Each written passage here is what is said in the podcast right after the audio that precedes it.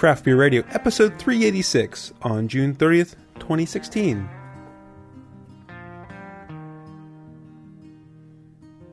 Mama never told him there's a devil in me.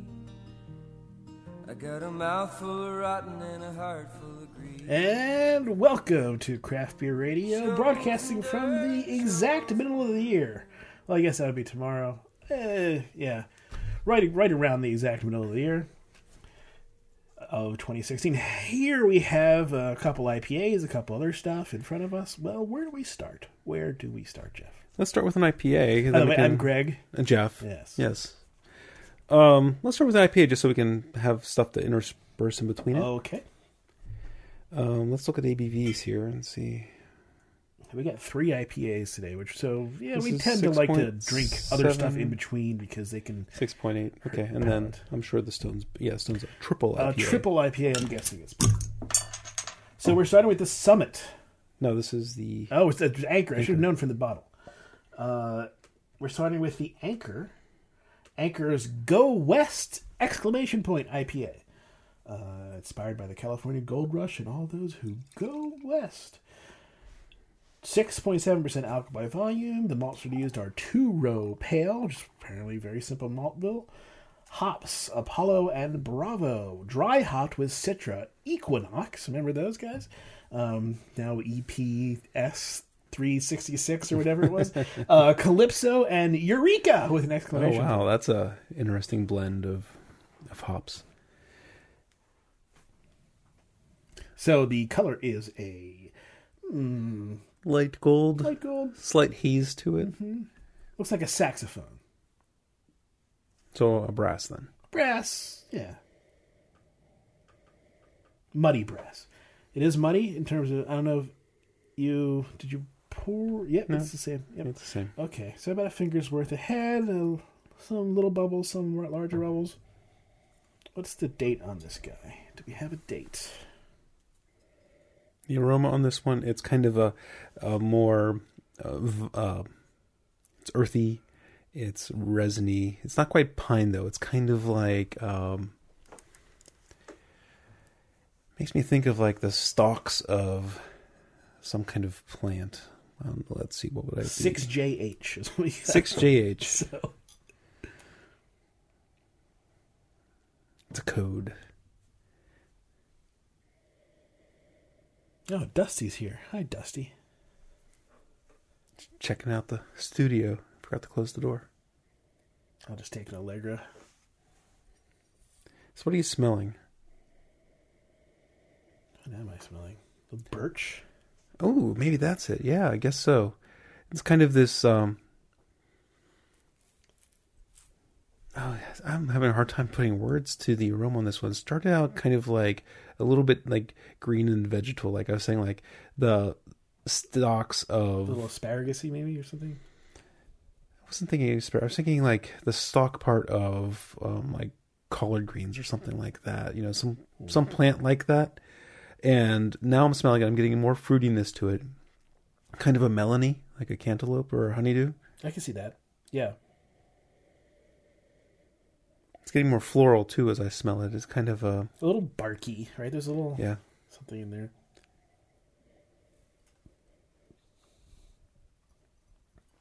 It smells like there's going to be a fair amount of bitterness. Yes. Like there's this kind of resiny aroma. So I'm expecting... Very much so. I'm expecting quite the bitterness to lay on the tongue. You could call that, like, young pine, maybe?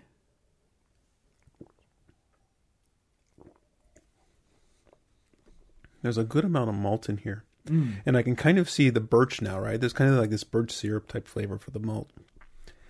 Almost like some buckwheat honey or something like in here. Well, I just mentioned birch as a smell. It's not... Yeah, and I'm not saying, but it seems like there's something honey-like or, like birch syrup or buckwheat honey or something like that. There's kind of a sweetness to the malt flavor. And since they say they only use 2-row malt, this 2-row pale, I'm wondering if a lot of that complexity is coming from this ridiculous dry hop arrangement. Yeah, maybe. Citra, Equinox, Calypso, Eureka. It's a healthy It is, and you're right. If it's just pale malt, then the combination of all these hops, along with giving the melon flavors, I'm getting a little bit of peach in there, you know, some like stone fruit in there.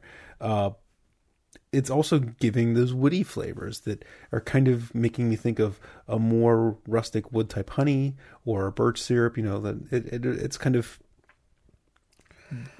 they're multi hops. Multi hops. They accentuate. They play with each other in a very interesting way, and it's giving you a flavor that is pretty unique for a West Coast IPA. Mm-hmm. So I'm digging it as something new. You know, we always talk about how, or at least I talk a lot about, I want to taste something new all the time. Yeah, it's more subtle, right? I mean, to me, this is a quiet room IPA. You want to kind of sit here and kind of look at all the complexity. This isn't necessarily, you know, noisy bar. Yeah, watching the game. Whether you would think this is the best IPA on tap compared to, you know, some straight ahead IPAs or straight ahead mosaic or something, you might miss it. And I mean, in all honesty, I would still have that super fresh Fatheads over this. But that was super fresh Fatheads that we had. It was amazing. But I think this is definitely, like you said, sort of a contemplator, a sit down and experience it beer. So I got to give it props for that. Yeah, it's not. I mean, it'll go down fine at the bar. It's not like it will be bad at the bar. It's just it's not going to. These interesting things aren't going to jump out at you. Right. Yeah, that's what I meant. I think, you know, for me, certain times, like we talk about lawnmower beers. For me, this is a quiet room type beer. Yeah, you might not notice these extra things if you just like had it in a bar and were down and talking with friends. I do dig it. Lots of different hop. It's a crazy hop bouquet blend. It's kind of a. This is one of the ones I picked up at Giant Eagle, right? No, this one I picked up at D's. I'm pretty sure. The Aunt Sally you got at Giant Eagle. What are we doing here in a little bit? I also bought one of the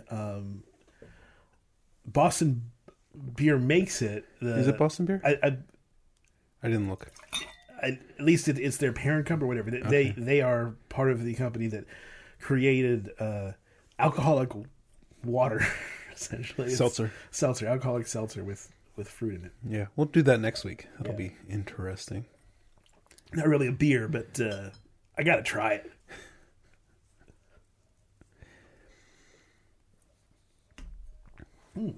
So next, let's do the Summit. This is all right. This came from Summit. Thank you, Summit.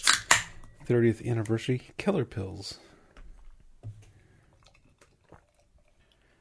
Now, whether it's a marketing speak or not, they do say this is an extremely limited edition lager, so share wisely. So here we have a yellow Pils. It is. It looks exactly like what it says in the can. It's a Pils. Keller Pils are typically not filtered, and kind of have, you know, the yeast are still in there, so you kind of get a flavor where, you know, you get some more. Let me taste it instead of talking what I remember. So let me give you the stats: 5.1% alcohol by volume, and they make a point about what their hops and malts are.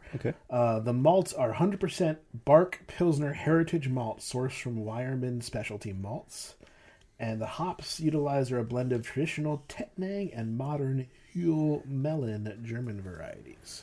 So they're going for a slightly modern take on a very classic style. Right. Well, it did sound like the hops are kind of like, or the malts are like heirloom malts, right? They're more classic, something that might be more period. From when, you know, Keller Pils production was, or when Pilsner production was more like Keller Pils. Yeah. And a German lager yeast. The aroma on it is definitely Pilsner. You get a weird melon. You said one of the hops has melon in the name? Hüll Melon. Hüll Melon. There's a little bit of a melony aroma coming off of this thing. I'm not sure if I would have picked it up if you hadn't said that, but now that you said it. smelling it. First thing I smelled was kind of that crispy, spicy Pilsner malt, you know, and Hallertau hop type flavor. And then as I smelled it a little bit more closely, I got this little melon type character, kind of like a honeydew. It's a daughter of Cascade. Or it doesn't have melon characteristics in it. It's all suggestion. Mild to moderate with vivid impressions of summer melon, especially honeydew, and ripe strawberry bouquet.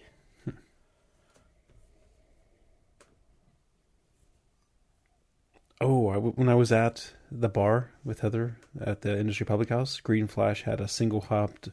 It was a like a Styrian Golding double IPA or something like that. Mm-hmm. It was really good. Mm-hmm. I've never had Styrian Golding like as its own hop. It's and more then bitter, right? And then also, you know, imperial strength, you know, double hopping type thing. It wasn't too bitter. It had. Some of those Continental had a really nice spiciness to it. If you see that one out there, I'd say definitely check it out, the Styrian Golding from Green Flash, because it's not a hop you see showcased very often. All right. 38 IBUs on this beer, by the way, on the Summit 30th anniversary.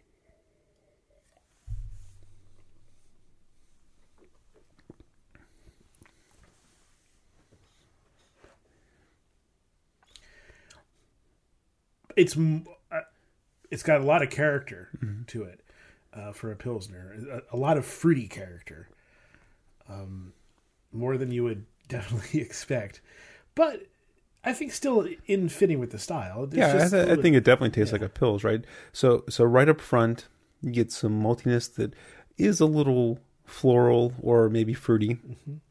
The bitterness comes through right after that and kind of keeps it from getting too sweet. You know, so it has a moderate bitterness to it.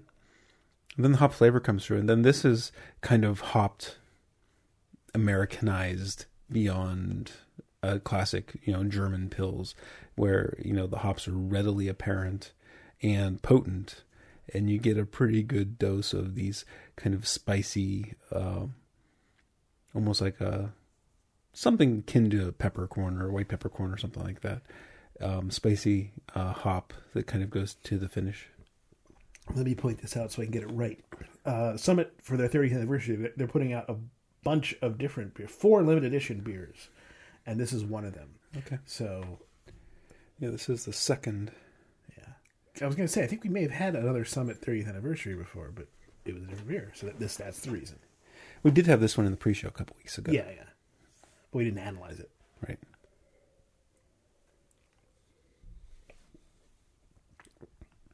It's got nice flavor. It has a lot of drinkability with that extra sweetness. Yeah, It still finishes, you know, nice and dry, so it doesn't like stay sweet. It doesn't stay super bitter. It just goes down pretty easy. But it does have a lot of drinkability with that sweetness. Yeah, this is really good. This is, you know, the Keller Pils. You know, and since there's still some yeast in here, you know, it's not super clear. It kind of has a little bit fuller mouthfeel than you would typically get in many. Pilsners, where they kind of be a little bit more condensed, right? A little more thinner. So you kind of get something that makes you almost feel like you're drinking a wheat beer a little bit. It's kind of a mouthfeel thing. This would be a great ball game beer. Mm-hmm. I mean, I know I was at the PNC Park recently, and you can get like Rebel IPA and stuff there for $9. But it feels a little wrong to have a super hoppy IPA in those seeds. So, yeah. But having something like this would be great. Because it goes down easy and smooth. You can eat it with peanuts and I'm with you. And just watch the game and enjoy it.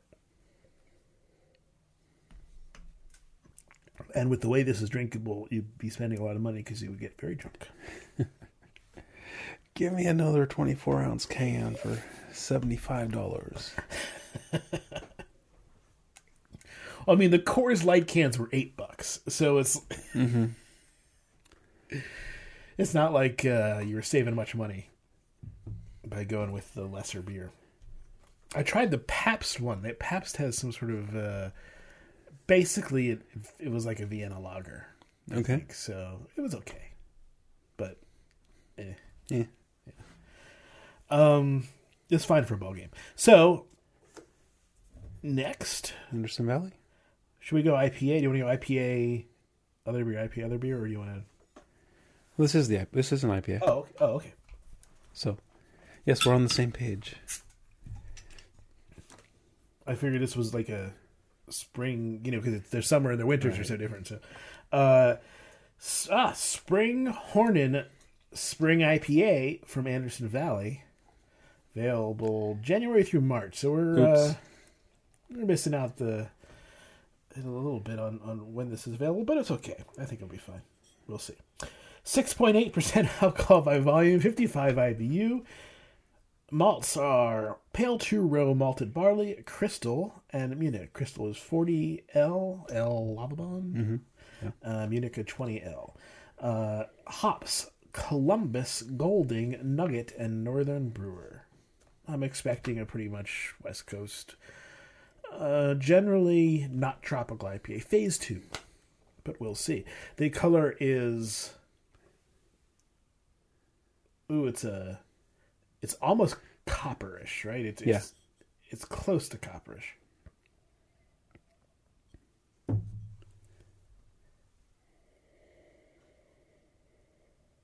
It smells resiny. I'm getting like this really fruity type line down the middle in the aroma, almost like. Maybe a cactus flesh, or well, the thing I would say is that it's not dank. It doesn't have like Amarillo Simcoe notes, right? It doesn't have the big sulfury bite. So some of the sweeter, freer parts are coming out, while there's still piney, resiny stuff from like the Columbus and the Nugget. Yeah. Okay, resiny. Yeah, there's this interesting thing that's I wasn't expecting. It's just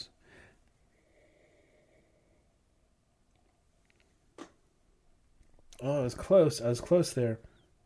It's almost got a whiff of apple to it. Apple. Okay. You smell anything like lilacs or anything like that? I'm not up on my flowers. No. There's this perfumey thing.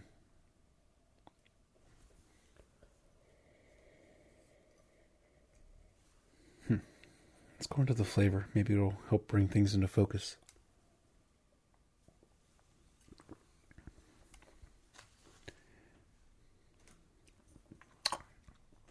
Different. Yeah, so the malt's there. Herby. But the bitterness comes through. I would definitely go with herby. It's not flowery like the aroma was leading me to think. There's a bit of like pear skin at the end. You said lilacs. It's on the page. Oh, really? So, yeah. Huh. Aromas reminiscent of lilacs, white pepper, and barlet pears. Really? Yeah. Hey, we've been doing this for 11 years. We're okay at it. Or is it on the bottle and then I pick it up subconsciously? Yeah, it is on the bottle, but I didn't consciously read it. You didn't notice it. But your brain did. I can buy you pulling it out. I'm not really tasting what I think of Bartlett pears. I'm getting like this, like the pears that grow on the street here when they're not ripe, and you try to bite one, and you get that green, really green skin flavor. That's when I was thinking of apple, I was thinking more like crab apple, like almost. Okay, yeah. But. I'm with you, but I'd lean towards the underripe pear. It's got a very green, like a very fresh herbal thing to it. So I can see why, as a spring seasonal, it actually kind of works because everything's growing, right? So you get this sense of stuff growing. As a drinking experience, I'm not loving it, but as an expression of spring, I kind of appreciate the work there. I think it, it's not as drinkable as the Anchor was. Mm-hmm. However, it's still plenty good, and you know, now I'm kind of going back to the front of the taste. And I'm gonna, like, we were pulling out the novel flavors. I want to go back and re-examine the more standard flavors and talk about what those are, because there's plenty of standard hop flavors in here. Let me take a sip and go into that.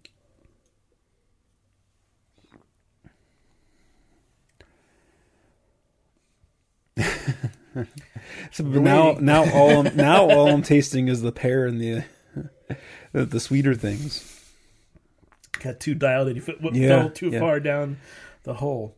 The bitterness towards the end kinds of comes to me. It's coming across kind of like a Simcoe type flavor, a little more sulfur. That could be Northern Brewer. Okay. Yeah.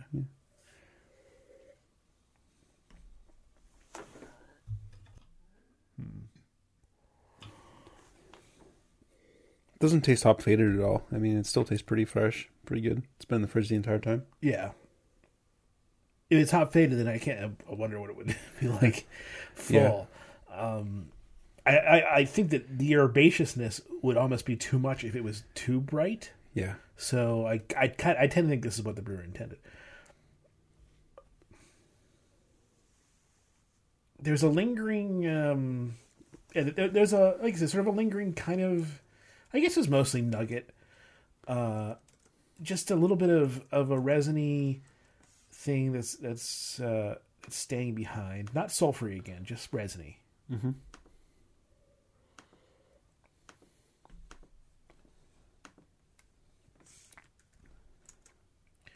So yeah, imagine sort of wildflowers, a little bit of some perfuming notes, not rose so much, but more in daisies, I guess. Like I said, not a flower guy.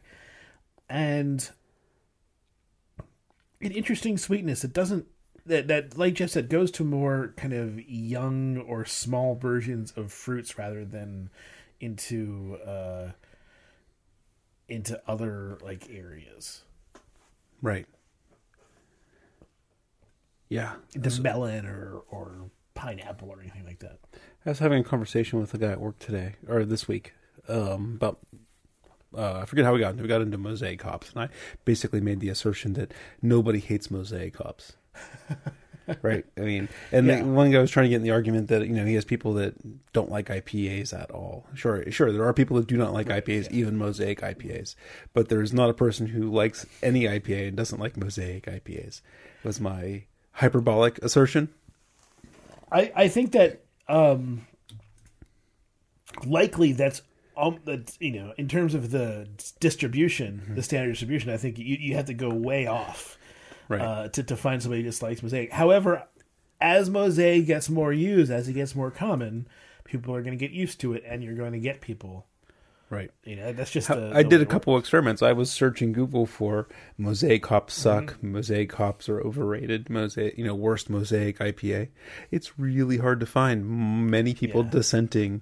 Like, you'd expect there'd be some beer nerds out there who are too cool for mosaic, but there's not very many. It's too novel to be too cool for it, right? I mean, give it a year and everyone will be like, "Oh, I'm so done with mosaic hops." But at this point, no. I found this article. It's on Punch. If you search for Punch and mosaic hops, you'll find it. But it's about, you know, it's about mosaic hops and how it's only 4 years old. Mm-hmm. And so the hop yard, the breeding Select Botanicals, who came up with mosaic, they also invented Citra and Equinox. Mm-hmm. So like, this guy is on a roll. He's the Apple of hops, but hey, even Apple eventually falls down. And they're talking about here, Jesse for Almanac, a former listener of the show, now brewer.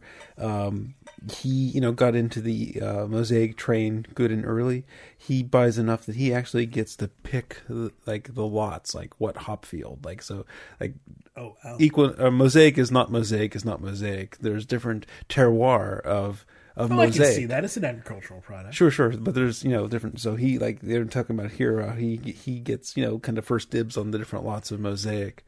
And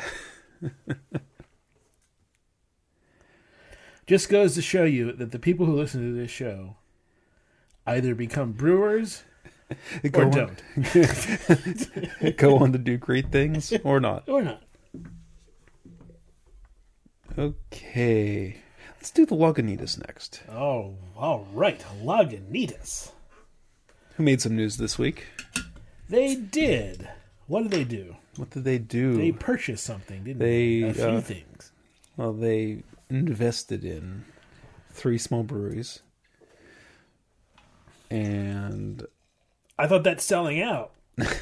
Well, and are doing like other things, like they're opening a tap room in South Carolina, but they're doing these like not-for-profit like meeting halls or something, like two of those, like one in Oregon and one in the East Coast somewhere. So instead of me just speculating and trying to go from memory. Okay, so they call this a unique dry hop sweet tart sour mash ale at 5% or 7%. So I'm going for, without having tasted it at all, Berliner Weiss essentially, 33 IBUs. That's hopped, right? A hopped Berliner Weiss. Right. Yeah. When you smell it, you're going to stop thinking it's a Berliner Weiss. You're going to smell. I think Equinox and Galaxy and things like that. Yeah, but they say we soured the wort on the hot side with lactobacillus for a few days. Do they say what hops are in this? I'm going with Equinox and Amarillo. They do not say what hops are in this. They only tell me it's 33 IBU. Top secret hopping.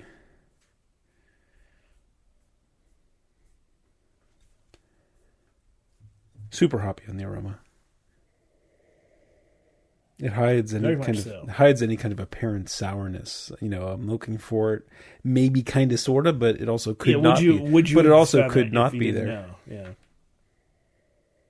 I don't know. If I were to smell this, I didn't know what it was. Any kind of sourness, I would just kind of write off as being dankness or something. Yeah, exactly. The color of this one is a very clear.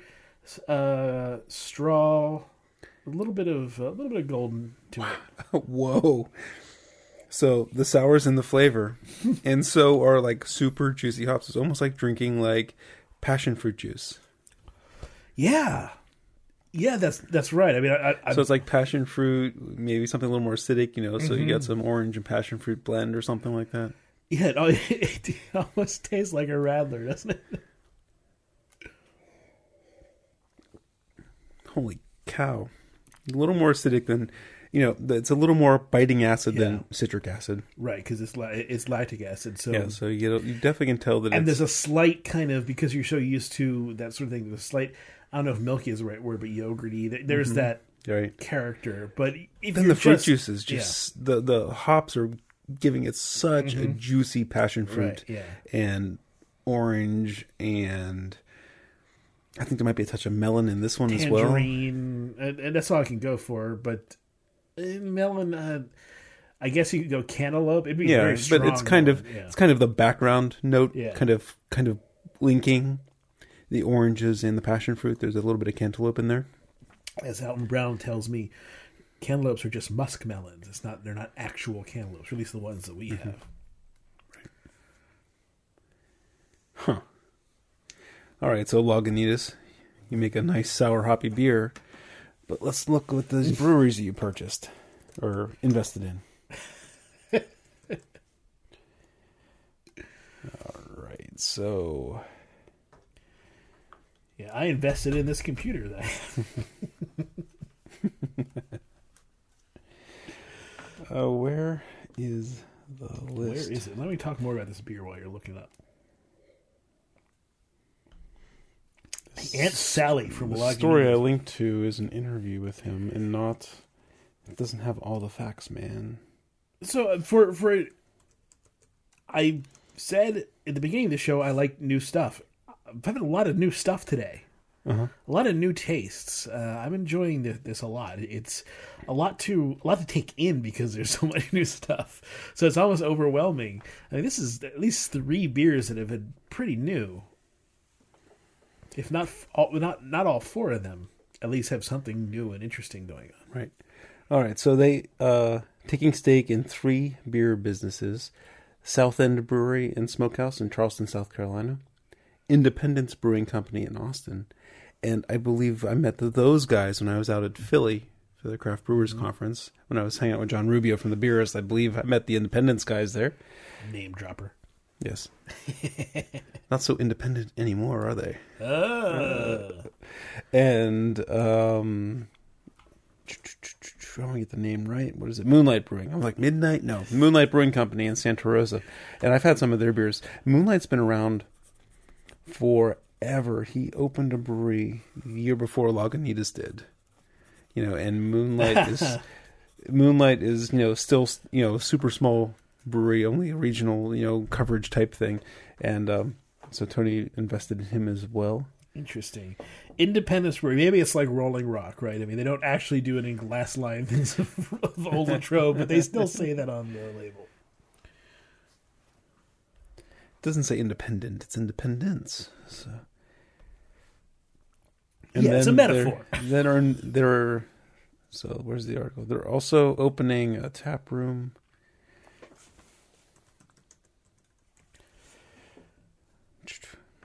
Now turning their sights on local tap rooms across America and the craft beer landscape.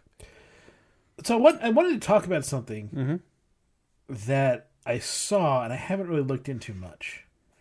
But there's some sort of like Keurig for beer. Did you see that? You're not talking about the Pico Brew. No, it's not the microbrew. So it's thing. Kind of just a K cup. It's either a K cup thing or sort of like the soda stuff for beer. Okay. So it's sort of like instant beer. Right. I mean, so there is powdered alcohol. Right. Which you could have a dried thing that you could reconstitute as some kind of beer. You could have, you know, Jeff gave a face, and I don't blame him. However, think about if people start working on that, maybe 20 years from now, they'll be able to make awesome beer cups, right?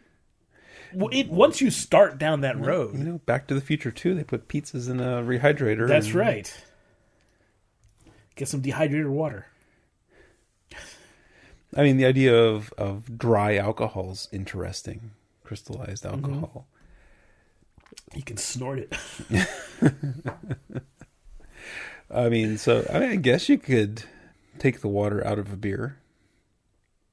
Yeah, I mean... Oh, there's that backpacking thing. Remember that? Yes, We tried to get the samples, Pat's Backcountry something or another. I tried to get him to send me samples, and he never did.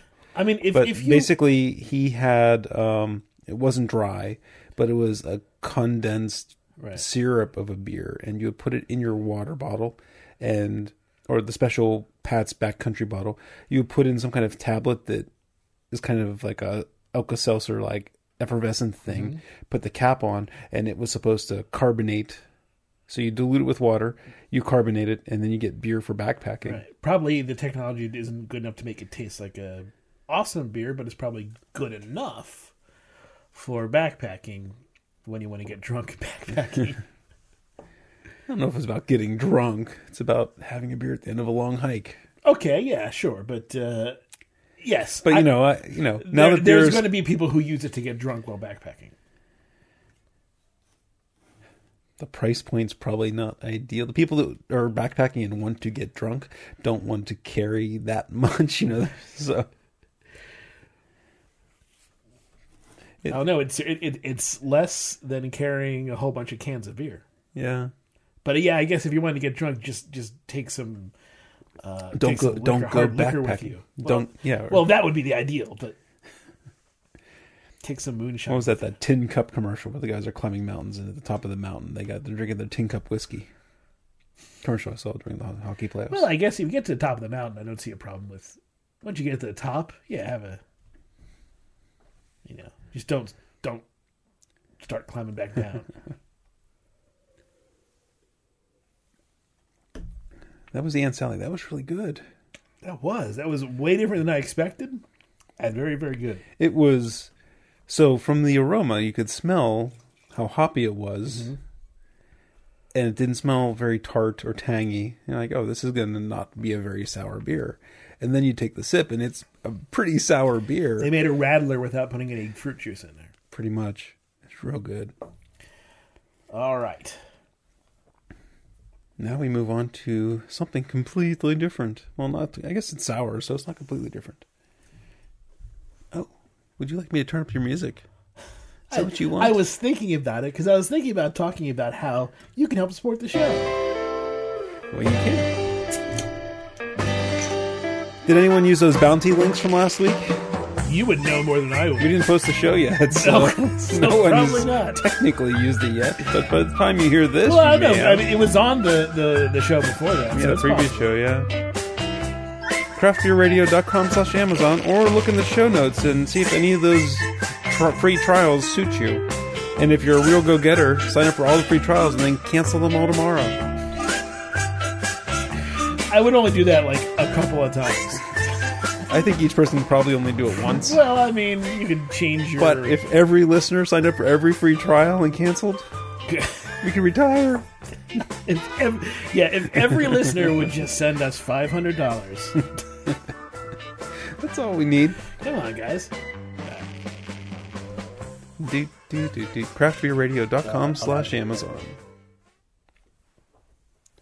All right, so we didn't talk about what we're drinking next. It's from Victory Brewing Company. And this is the Kirsch Gose. It's a cherry sour beer. BIER. I'm surprised that the TTB lets them put that on the label.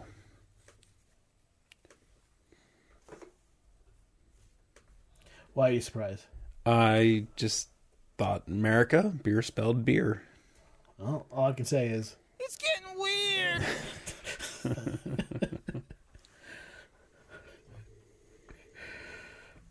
Sour cherry beer. All right, so let's go to the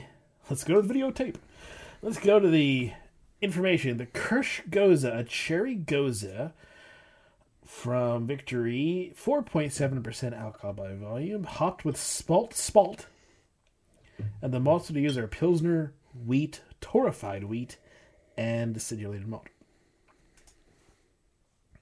So they're adding a little bit of pH in addition to. In addition to doing some kettle souring, I assume they're doing kettle souring. Yeah, it's Gose, right? So kettle soured. The aroma on this, the cherries are really apparent. They're kind of like a pie filling type cherry. They're pretty sweet on the aroma. I'm getting something a little perfumey in there too. A little bit. The color is almost rosish, right? It has a. Oh yeah. Should say that it's a red beer. Yeah. And when that poured, that was a different color than the rest of the beers.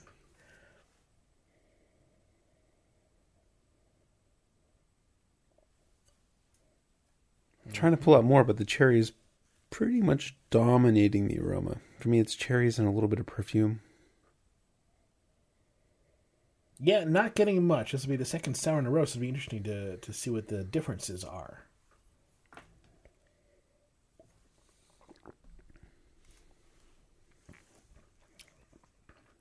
Cherry pie. Pretty much. It's not... There's some tanginess in there, but it's really mild. Oh, it gets more sour as it goes. It does, as the salt takes hold, right? Because you can tell... You can taste the saltiness in this. Right, yeah. But yeah, right from the beginning, it starts out pretty sweet cherry pie, then it gets a little tangier. Not nearly as sour as the last one. I don't know. To me, It's a little bit more sour. To me, the sour is sticking with me longer. That the Lagunitas was more fruit juicy, and the sour kind of went away. The sour is sticking around. It's lingering. So you get the impression that it's building or that it's more sour, whether it's initially more sour or not. It's definitely more of a sour, like a lasting sour candy kind of sour. The flavor is more on the candy side, right? It tastes cherry pie like. It doesn't taste medicinal and it doesn't taste manufactured so much, but it does taste Sweetened. Yeah, sweetened. It tastes, like it's been, like sugar has been added. Yeah, I mean, it tastes like pie filling, right? Mm-hmm. So pie filling doesn't taste like saccharin. Mm-hmm. It doesn't taste like cherry extract. It just tastes sweetened. And there's, I'm not saying they added sugar to this, but the malt and everything that they use in this leaves it sweet enough that it feels like a cherry pie. Yeah, and there's actually, and you get a little bit of the crust, too, with the malt. I was trying to figure that. You kind of get this flaky pastry type crust. Yeah. I think the lactic acid is playing into that a little bit and giving it kind of a creaminess that's kind of feeling like fat. That's possible, but I think it's also the wheat and torrefied wheat that gives it a little bit of body. Mm. That helps. Yeah, but there's something that's kind of replacing the butter, right? There's some kind of butter analog that's really giving it this slickness and this kind of a fattiness, like this fullness to the malt. It's another interesting beer. It is. It's I like on the side label here where they're saying European tradition and American ingenuity come together. It's hard to call this traditional. Yeah, there's not too much tradition. I mean, Victory does use whole flower hops, and it's a goza. Right. So I'm sure the goza part was traditional, but as soon as they threw that first cherry in, that wipes out most of tradition. I'll tell you right now, spoiler: this is not going to be my favorite beer, but I do think it's really interesting, and I am kind of getting a kick out of it. Mm-hmm. It's really unique, and it for what it's doing, it reminds me of kind of what Shorts does with some of their stuff, right? Where they make some really interesting, out there beers. This one, I think per our comments here, they did a really good job of walking up to the sweet and approachable line without going over it. Mm-hmm. So like I wouldn't want this to be much or if any sweeter. Yeah. And too many breweries are trying to make this approachable beer that go over that line, and I think that they did a really good job of not crossing that line. Would this be a beer that would interest the Framboise people, right? The Lindemans only people. Probably. It doesn't taste like beer, quote unquote, right? Right. Well, I mean, it's a little more tangy than Framboise. Yeah. Now, if you compare it to Lindeman's Creek, right? This one's definitely sweeter. Yeah. It's probably more drinkable than Lindeman's Creek. As an expression of where beer can go, it's very interesting.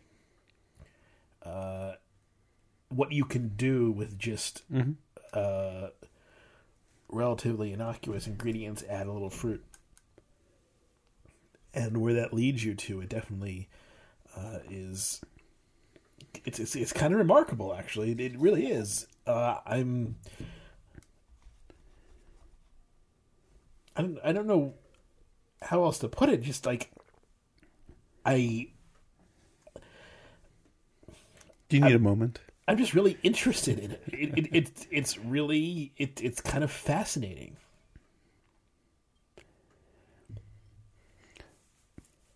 I think I'm overwhelmed this show. There's so much. Yeah, we've had some really interesting stuff this show. I'm not sure I'd want 12 ounces of this. Mm-hmm. I think the 6 ounces that we shared, the 6 ounces each, was pretty much the right amount. I'm not even done with it. Yeah, I think a pint glass of this would probably be a little too much. Yes. Yeah. I mean, you wouldn't buy a case of this. Like, maybe you could turn this into a syrup and use it for something. I don't.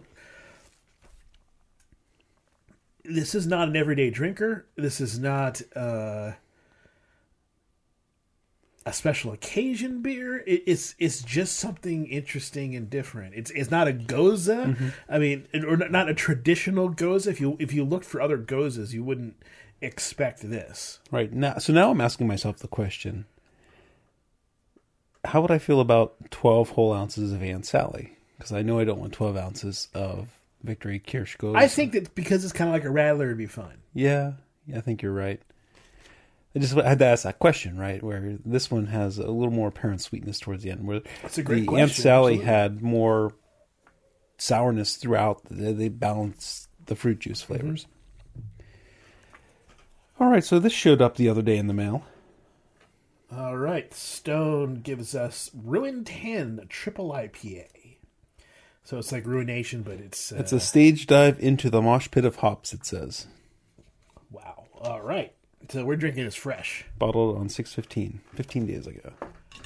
A triple IPA at 10.8% alcohol by volume. It was released June 20th, so we're getting it 10 days after it was released. Fresh for 90 days. 110 IBUs, so well past the point where it matters to your mouth, at least. They mentioned that Rate Beer has it as 100. It's a triple IPA. I wouldn't expect any less. Their featured hops are Magnum, Centennial, and Citra. So it does seem like it's going to be still a phase two, but with the added, extraness of being a triple. It's triple IPA. It's got, a darker copper.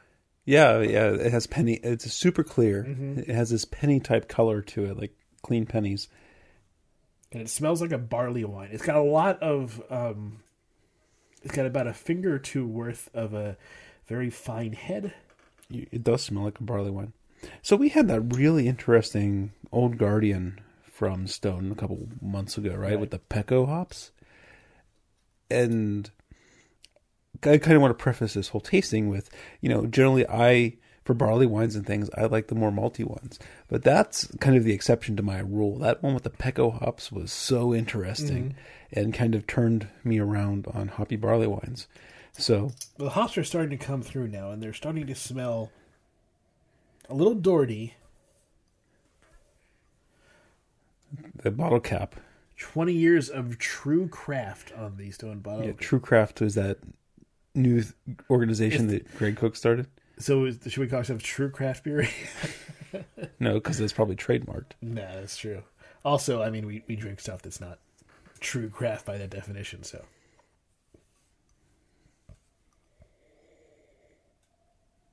Green. Yeah, very green. The hops, like I said, first smelled like a bottle of wine. Now the hops are breaking through. Mm-hmm. A little bit of the booziness, too. Like that. When I said green, I was smelling kind of like... wilted spinach or something like that, something wilted leaves, like greens. I'm glad we saved this for last because the subtitle, the title of the page is, like you said, a stage dive into a mosh pit of hops. The subtitle, Ruining Palate Since 2002. So, yeah, it's good that we had this last.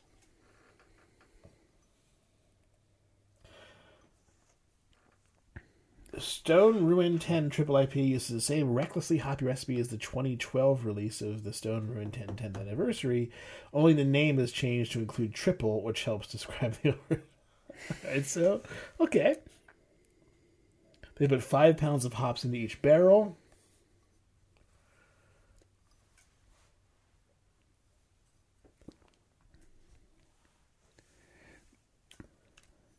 All right, so from the very first sip, there's so much malt in this thing that's what I noticed right up front. And then the hops kind of come rushing in after that. But they really aren't, from the first sip at least, they really didn't put on that much bitterness. They kind of just gave some kind of dank type flavors, a little bit of pine needle, maybe a touch of grapefruit, but it's really not getting too citrusy. This is a barley wine. You can call it a triple IPA all you want, but it's a hoppy barley wine. I want to take a few more sips, but I'm inclined to lean in that direction at this point, yes. It's definitely hoppy. The hops are fresh. It's less hot.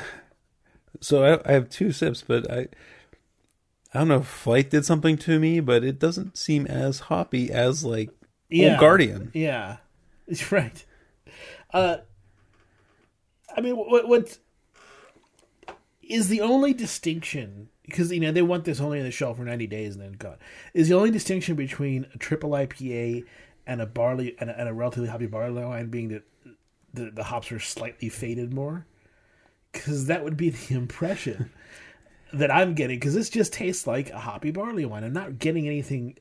It tastes like a pretty decent hoppy barley wine. But not. I'm just wondering about the label. Yeah, I think that, like, when we talk about porters and stouts and things like that, I think there's another gradient zone between triple IPA, which is kind of a not very well-established style, right, and American barley wine. Now, when you just say American barley wine, where that flag is in the ground isn't nearly this hoppy. There's a large uncertainty there. It isn't, but there's a lot of tacks in the map leading up to this boundary where we are now, where we're straddling this boundary, right? Yeah. So the market has really expanded American barley wine to mean a bunch of things, That's a good point. This doesn't taste. But all right, if you were tasting this blind, I imagine you'd say barley wine. Well, right. Well, here. because no one's calling. I mean, very few people are calling themselves triple IPAs anyway. So why would you ever assume that? Right. But so here, imagine a super fresh Bigfoot. Okay. Compared to this, this one's more boozy, but I think they're pretty close to each other. I think so too.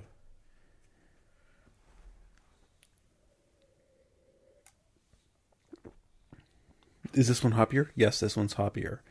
But is it different style hoppier? No, it's not. And it's not like overtly over hoppy to the point where it's totally overwhelming the malt. The malt is keeping up with the hops. So it doesn't feel like this, it's like an overload of IPA. It doesn't feel like some double IPAs feel like, where they're really pushing the hop boundary. I mean, I tend to like a multi double IPA. But there are double IPAs that are really overboard in the hops. The amount of triple IPAs I've had is probably, I can count on my fingers, things that call themselves triple IPAs. Right. But this, to me, just it feels barley wine-ish.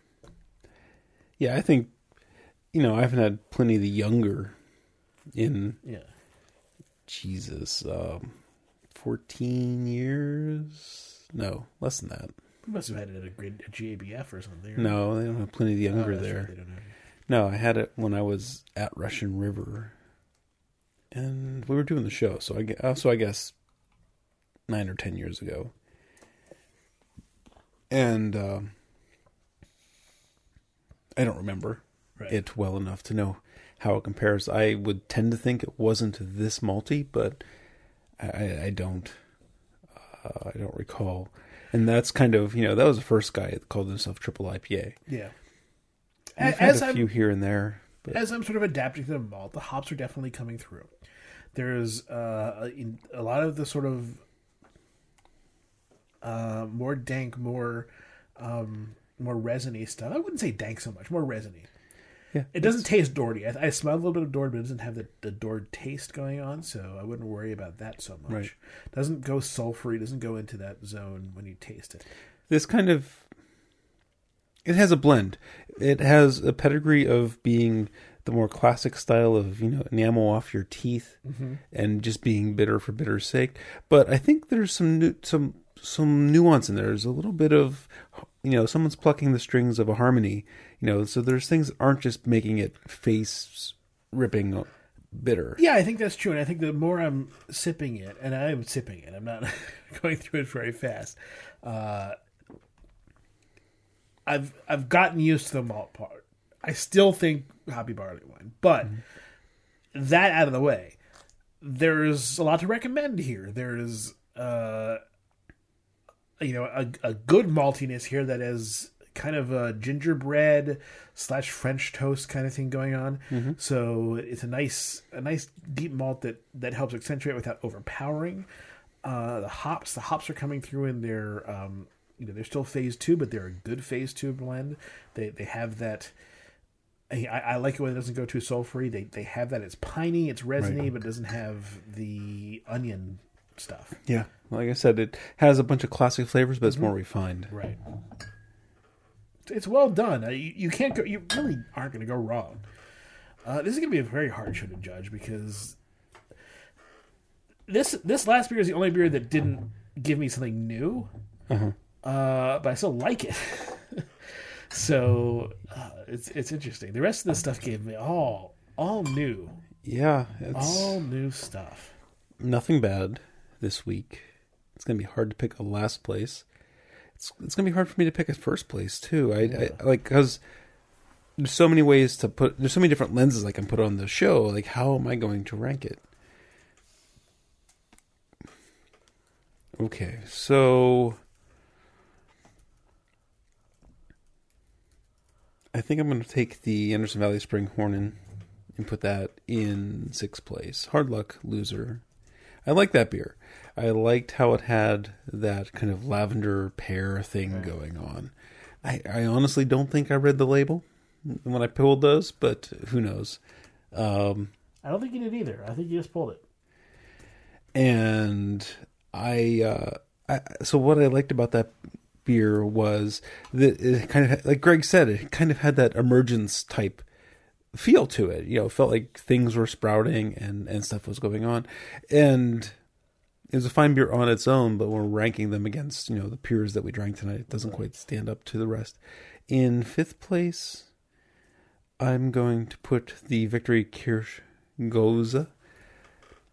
I think, like, the best thing I can say about that beer is that they tried to do a widely appealing sweet, sour beer, and they walked up to the line, but they didn't cross it. I think that if they went any further, it might have been disastrous.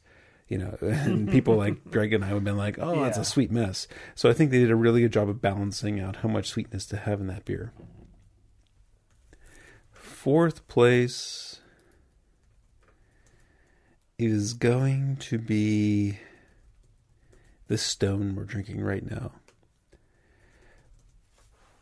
I was kind of expecting more enjoy-by type flavors. I was expecting, you know, more third-generation hop type flavors on this thing. And when we pulled it out, and that the hops were kind of balanced with the malt, and it's advertising itself as a triple IPA, it kind of let down my expectations. So I think I might be turning the corner on hoppy barley wines, though, because I'm enjoying this beer. And the last couple hoppy Stone barley wine type beer that I've had, I've enjoyed from them. It's like fruited beers, right? They just get, people are getting better. Yeah, I think they're getting better at them. They're making hoppy things better. Or maybe it's just Stone. I'll have to try a fresh Bigfoot and see how I like that. I'll have to try other hoppy barley wines and see how I like them. But, you know, the ones I've had from Stone, I've been really coming around on. All right, we're down to three.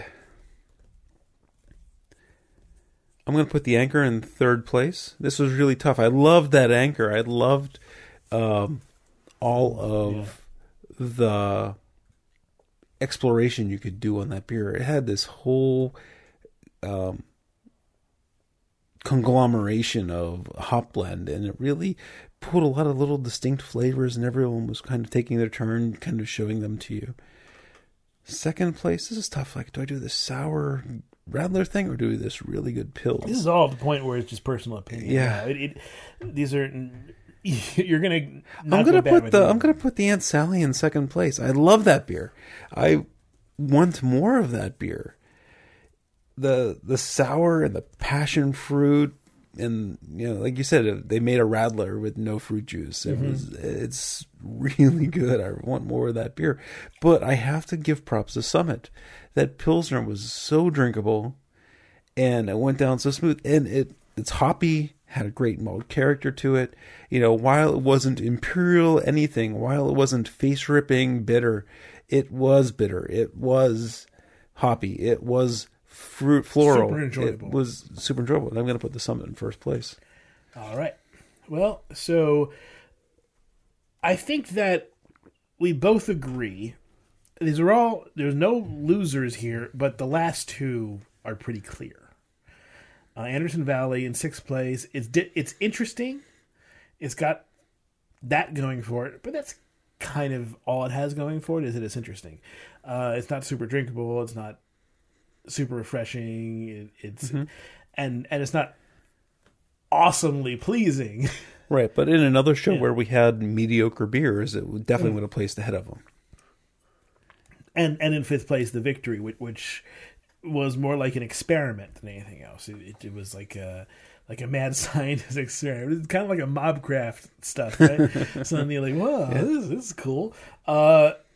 So then we get into the other stuff, and that's where it gets it does get really hard, and it's up to personal preference, and even probably flight plays a role. But our opinions are slightly different here, and I only rank it up to, like I said, these are all great. Mm-hmm. I would recommend all four of these to drink. In fourth place, I'm going to put the Anchor. I really liked what it was doing, but I felt like the other ones gave me more to love. In third place, and it was hard, but I'm going to put the Summit in third place. I just felt like it was... I don't know. I don't have a good reason here. I don't have a reason I can articulate. Call me stunned. I figured you were going to rank the Summit very high. It just kind of fits into your wheelhouse. It does, but in second place, I'm going to put this Stone. As confused as I am about the label, I really do enjoy what's there. Mm-hmm. And... I think it's definitely, if you see it, I get it, because it's good. You won't, I mean, you can't go wrong, and maybe flight played a role here too. It perfect ending, really, even though it wasn't unique, it really satisfied. Mm-hmm. And in first place, I'm going to put the Lagunitas. I just think, making it a rattler without fruit juice, that's cool, and it's drinkable, and it's got, I don't know, that's just neat. You like tropical hops? You like sour beers? Yeah. Boom! Put them together, what do you get? Peanut butter and jelly. Awesome. I wasn't ready for the music. You gotta get your music ready. So that's the show. Craft Beer Radio. Yeah. Craft Beer Radio. Craft Beer Radio. Is released under the Creative Commons license. You can visit craftbeerradio.com for more information. Contact us. Please contact us. If you are on Twitter, send a tweet this week to @craftbeerradio. Say yo. Say yo. Yo. And give us some crap for some stuff we're doing. Yeah, tell us how bad we suck. Yeah. That's it. Send us a hateful email, a hateful tweet. Oh, we love that. If you want to email us, beer@craftbeerradio, @JeffBear, @CBRGreg. Thanks, everyone, for listening. These are the Strumbrellas. Strumbrella. Ella.